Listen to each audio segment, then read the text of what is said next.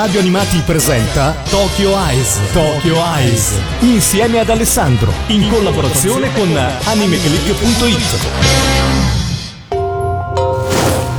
In quel momento ho incontrato un piccolo coniglio e i miei veri istinti.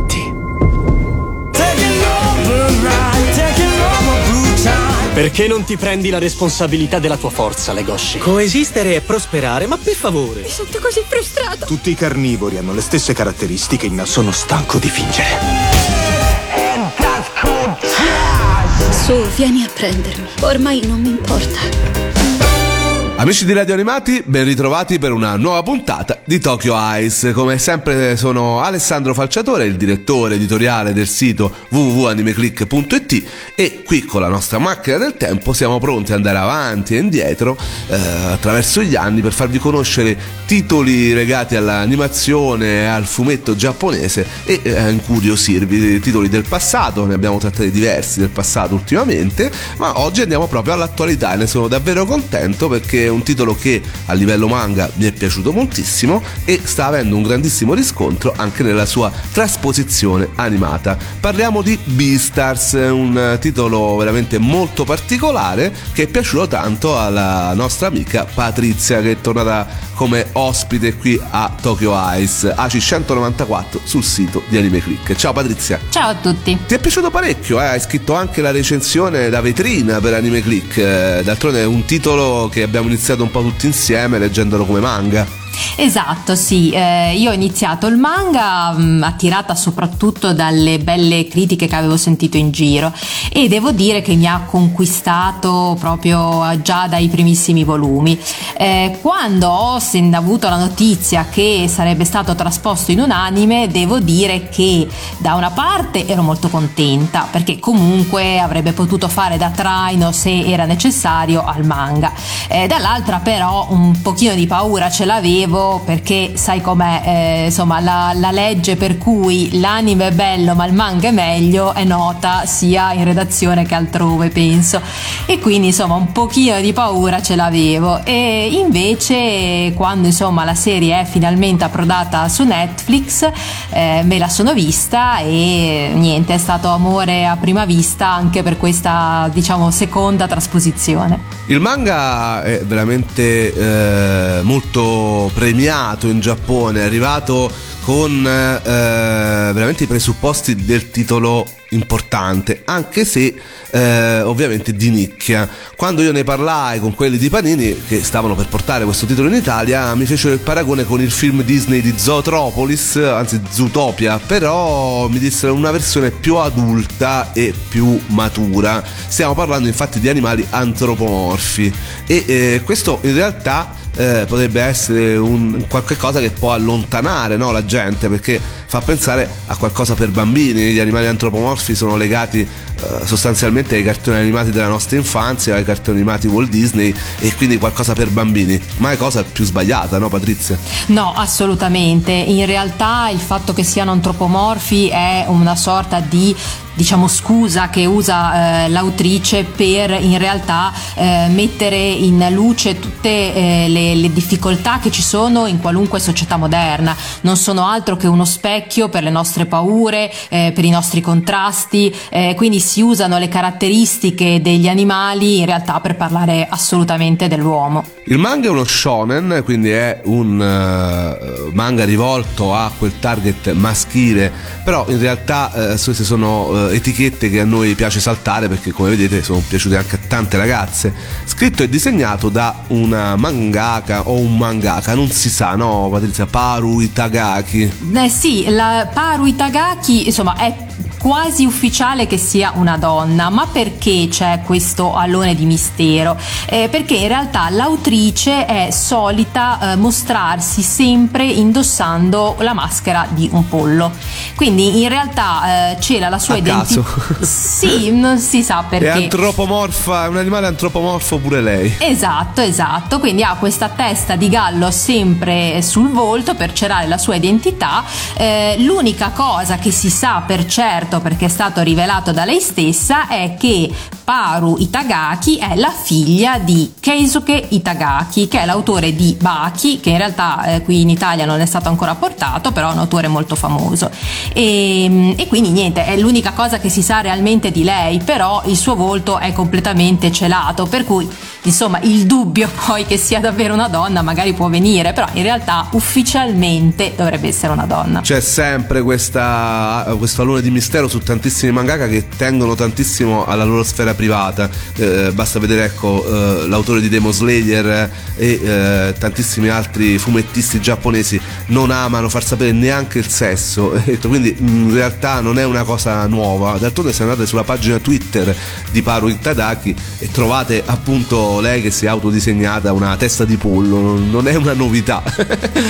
il manga è eh, serializzato da settembre 2016 sul settimanale Weekly Shonen Champion eh, di Akita Shoten e eh, ha vinto il premio importante il Manga Tansho oltre al premio culturale Osama Tezuka e oltretutto ha vinto anche il premio Kodansha per i manga nel 2018. È una serie davvero pluripremiata e su quest'onda di premi la Panini, la Planet Manga, l'etichetta manga della Panini ha portato questo titolo in Italia con un primo numero con una cover abbastanza particolare, no? Versione peluche. Esatto, infatti era praticamente la copertina era tutta pelosa che boh, a me, oddio, non lo so, faceva un po' senso, però in effetti insomma si parla di animali, quindi loro sono pelosi, ci stava perfettamente. Ovviamente se volete comprare il numero uno ci sta anche la versione normalissima con la sovraccopertina sì, sì, normale. Io quella.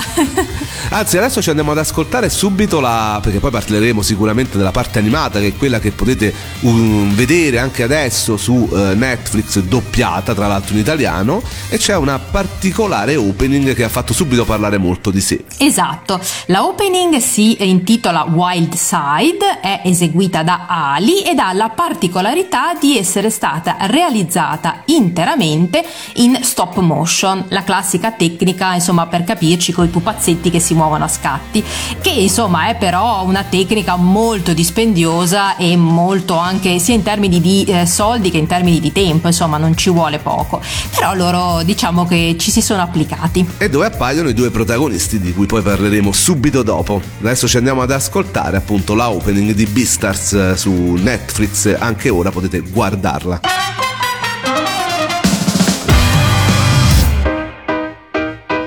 What? Sure.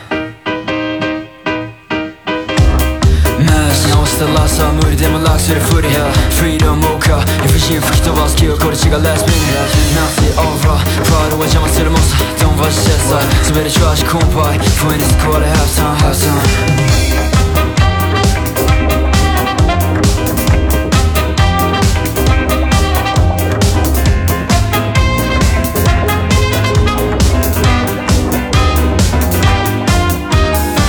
Climax, you made me all in オッズ見えね blur もし飛び立つボーン you a star.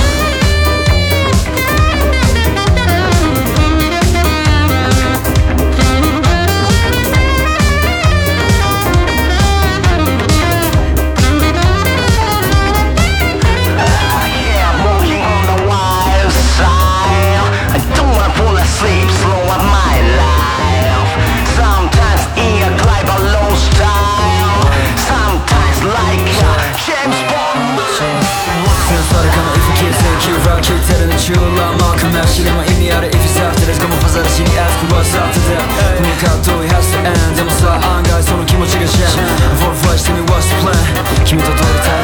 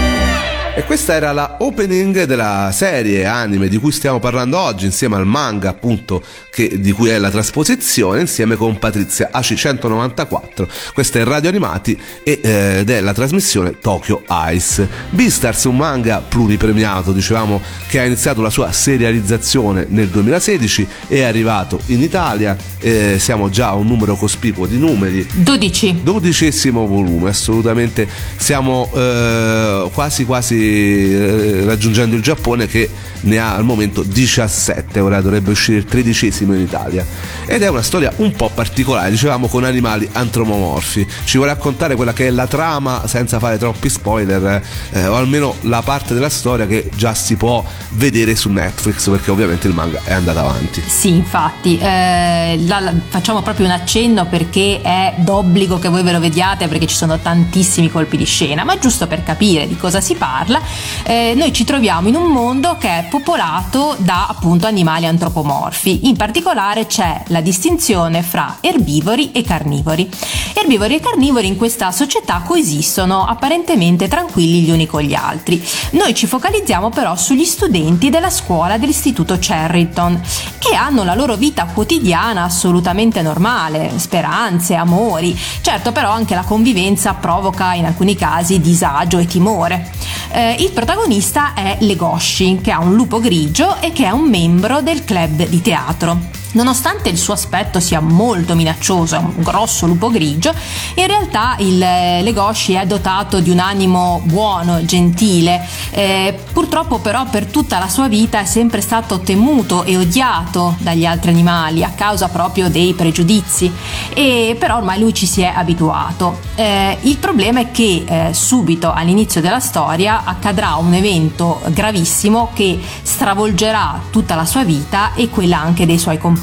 Questo possiamo anche rivelarlo perché appare immediatamente Sì. subito alle prime scene sia del manga che dell'anime. C'è un omicidio. Un omicidio, esatto. Un'alpaca, Tem, amico di Legoshi, viene sbranato all'interno della scuola. E questo sovverte un po' le regole di questo mondo che è fatto appunto sul sottile equilibrio appunto fra carnivori e erbivori. Esatto, infatti, la eh, mangaka proprio attraverso lo scontro fra carnivori ed erbivori racconta in realtà gli istinti più profondi del genere umano e va a criticare le ipocrisie della nostra società.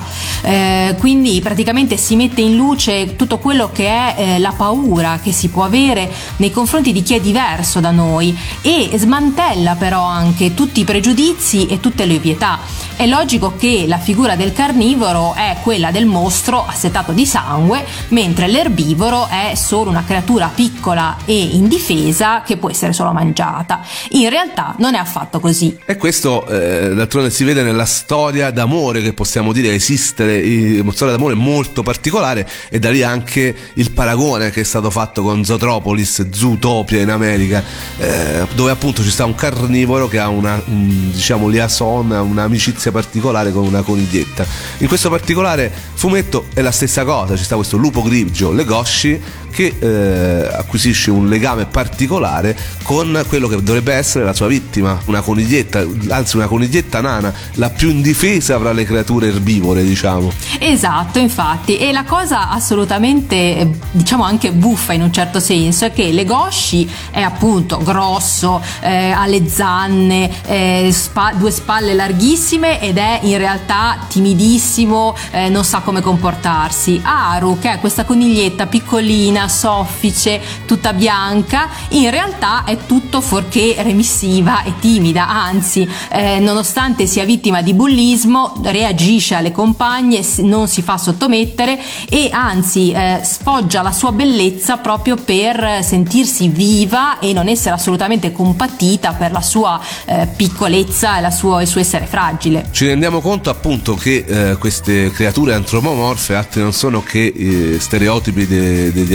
esseri umani, vediamo appunto quelle che sono eh, le eh, traversie di studenti comunque di giovani adolescenti eh, in un mondo pieno di contraddizioni e soprattutto pieno di pregiudizi ed è lì poi eh, veramente che c'è il dito indice puntato contro appunto tutte queste eh, stereotipi eh, che comunque permeano questa società e fanno sì che eh, questi personaggi vivano all'interno praticamente di eh, una vita già definita ed è quindi anche una bella critica secondo me alla società giapponese di oggi. Esatto, sì, infatti alla fine eh, gli erbivori odiano se stessi perché sono deboli e vorrebbero essere più forti. I carnivori odiano la loro forza eh, perché si sentono a disagio e infatti questo è proprio il messaggio del, sia del manga che dell'anime, il fatto che bisognerebbe innanzitutto accettare se stessi, da quello poi si arriverà a una convivenza pacifica anche con gli altri. Parleremo subito dopo proprio mh, di preciso della serie animata dello studio Orange, uno studio che si sta facendo conoscere eh, per eh, sua- la sua qualità nelle opere animate. Però adesso ci andiamo ad ascoltare una canzone che hai scelto tu, una insert song di questa serie. Esatto, eh, è una canzone ehm, che è veramente secondo me molto molto bella. Si intitola Tsukini Ukabu Monogatari, spero di averlo detto giusto, è cantata da Yurika e appunto si sente in una scena che purtroppo non posso rivelare, ma è bellissima.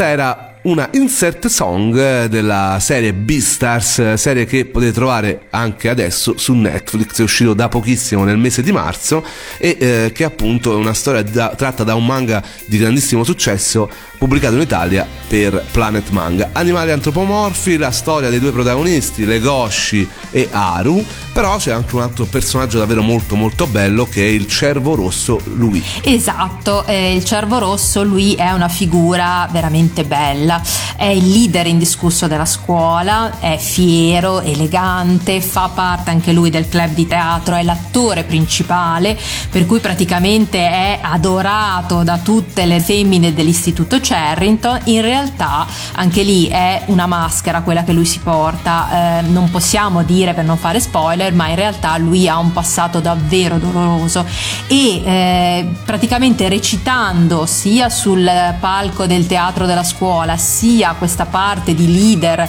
eh, dell'istituto, in realtà lui nasconde tutto il suo dolore e quindi non fa altro che mettere su una maschera. Sarà proprio grazie all'aiuto di Legoshi che riuscirà ad affrontare tutti i suoi demoni passati. Tra l'altro lui è candidato a diventare Beastars, quello che dà il titolo a questo manga e a questo anime. Esatto, esatto, il Beastars è appunto una figura che dovrebbe guidare la società, essere una sorta di faro luminoso per la società contemporanea, quindi insomma è un ruolo molto pesante, molto ambito. Ci sono tantissimi altri personaggi perché non ci si limita solo al terzetto principale, c'è per esempio la lupa grigia Juno innamorata di eh, Legoshi, che quindi rivale di Haru che non capisce questo legame, che avrà anche un bello sviluppo all'interno del manga e, e poi ci sta il panda gigante, Goin, sì, che farà, sarà un po' il maestro di Legoshi. Sì, uno psichiatra adulto che lo condurrà all'interno del mercato nero, che è una zona un po' grigia della località in cui è ambientato questa storia, dove appunto eh, i carnivori sfogano i loro bassi istinti comprando appunto carne che è vietata, no? Esatto, sì, sì, i carnivori non possono. Eh, il- proprio, proprio alla base delle regole di questa società, di questo manga, di questa storia, è che i carnivori non possono mangiare la carne. Esatto, non la possono mangiare, in realtà c'è questo mercato clandestino in cui si trova di tutto e quindi eh, molto spesso i carnivori vanno lì per sfogare appunto la loro sete di, di carne di erbivoro.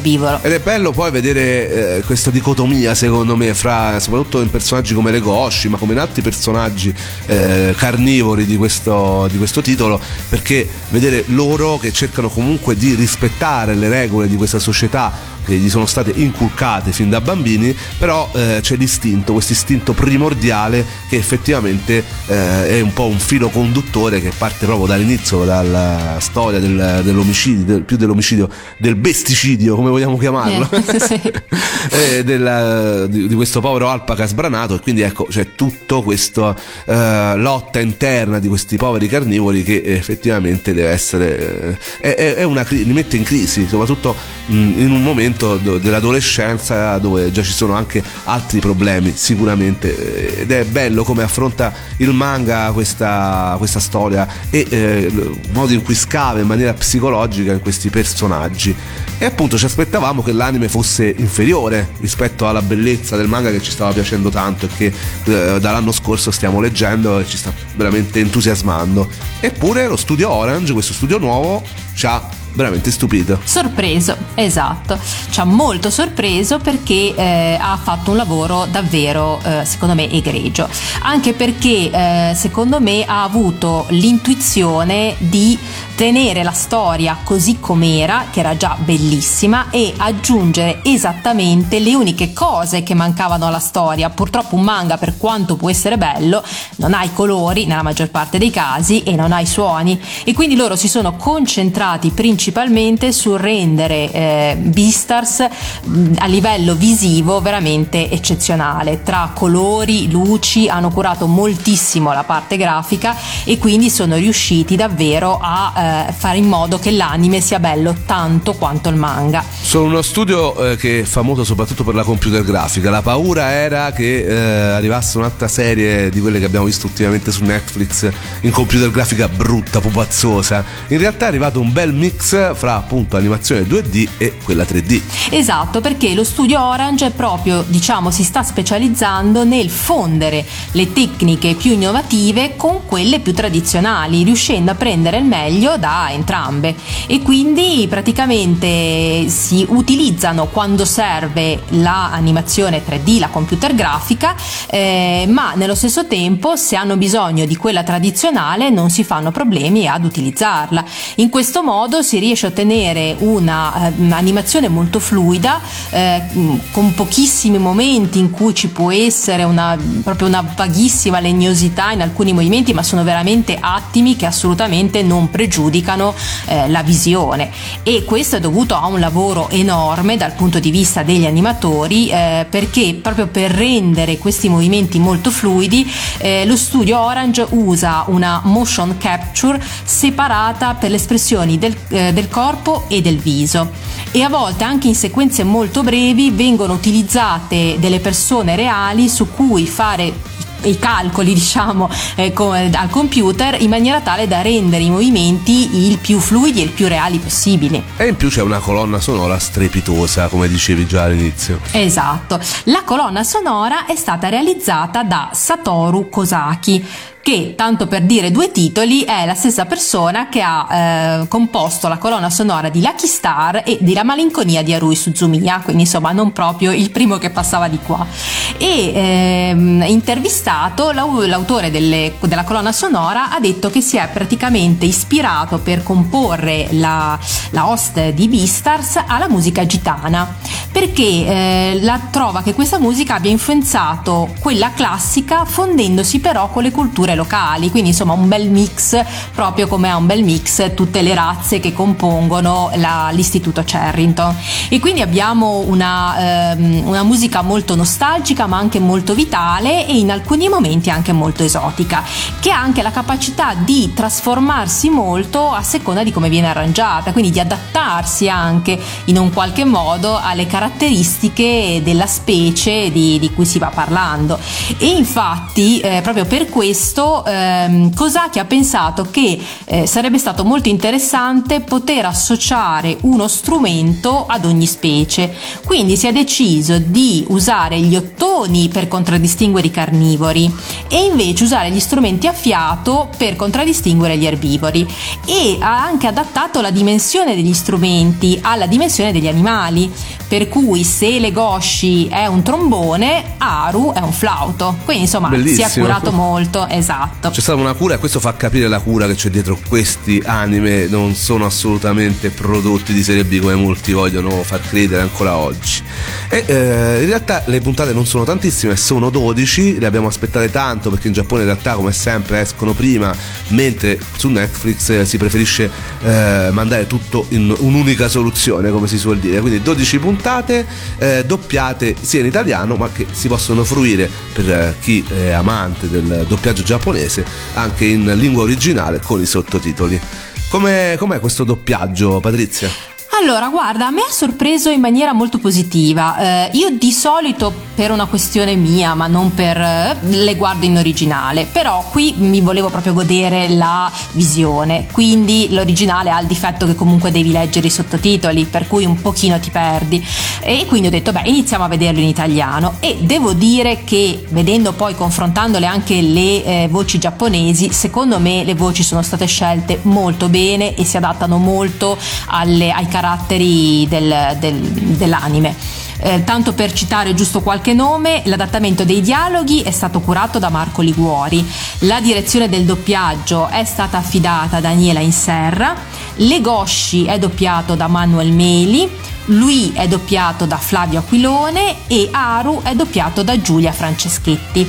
e secondo me, ripeto, si adattano benissimo. Insomma, ottimi nomi. Manuel Meli è un nome che negli anime ormai è eh, veramente sentito parecchio. D'altronde è il doppiatore del personaggio di Your Name, ma anche di eh, personaggi di Violet Evergarden, eh, di Sailor Moon Crystal. È stato Tuxedo Kamen appunto in Sailor Moon Crystal.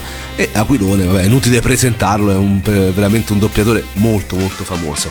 E che dire quindi di questa serie? Eh, chi si aspetta di trovare? Io, perché io ho letto alcuni commenti dopo l'uscita su Netflix, eh, per alcuni è noioso. Ecco, chi si aspetta di trovare il Battle Shonen, la storia alla Dragon Ball, ecco, allontanatevi, non è assolutamente una storia del genere, è una storia molto introspettiva, è una storia sicuramente molto eh, adulta, diciamo, eh. una serie che sicuramente eh, può essere, cioè che ci siano gli animali o meno, però fondamentalmente racconta e cerca di puntare l'indice su una società e su tutte le sue storture, no? Assolutamente. Tu che ne pensi? Un giudizio globale su questa serie? Come invoglieresti a vederla? Allora, innanzitutto, appunto, è una serie secondo me molto adulta e molto anche psicologica, nonostante di azione comunque ce ne sia, perché ce n'è parecchia. Eh, è anche però c'è anche una storia d'amore, quindi voglio dire, può davvero piacere ad un pubblico molto variegato, perché ci sono tantissime eh, emozioni, tantissimi sentimenti. Personaggi carismatici come può essere Esatto, anche lui. esatto. Lui è considerato molto personaggio carismatico, un- nonostante ecco, il fatto che sia un animale antropomorfo, un cervo, eppure sta avendo davvero un riscontro notevole fra il fandom di anime. Sì, sì, sì, lui ha un carisma eh, veramente, basta solo che entri in scena e già zittisce tutti, cioè proprio eh, sono riusciti a rendere molto bene e appunto in realtà è proprio un eh, trasmettere eh, le caratteristiche che hanno gli esseri umani in versione antropomorfa, ma eh, è solo un mezzo, nient'altro, però secondo me la storia vale veramente la pena. E spero sempre che con l'anime poi uno si avvicini anche al manga dove la storia è andata molto oltre ed è diventata molto interessante e dove il tratto appunto della mangaka è veramente piacevole. A me piacciono molto i disegni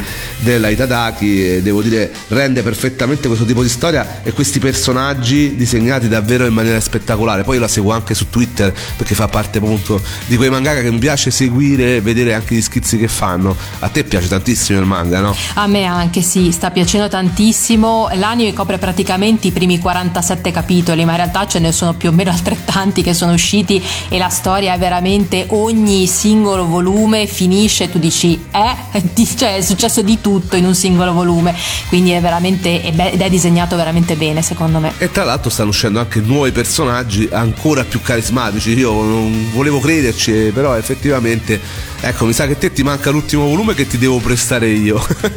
Eh sì, infatti sto aspettando, ma mi hanno detto, cioè non mi hanno fatto spoiler, ma mi hanno detto che ne succede di ogni di nuovo, tanto per cambiare. e presto lo scoprirai, come presto gli ascoltatori di Radio Animati magari potranno anch'essi scoprire vedendo questa serie eh, magari su Netflix e poi finalmente leggendo anche il manga perché magari si appassionano alla storia. Mi raccomando, fateci sapere quello che ne pensate venendo su Anime Click e recensendo o commentando le puntate sulla scheda di Beastars che abbiamo anche messo sui social.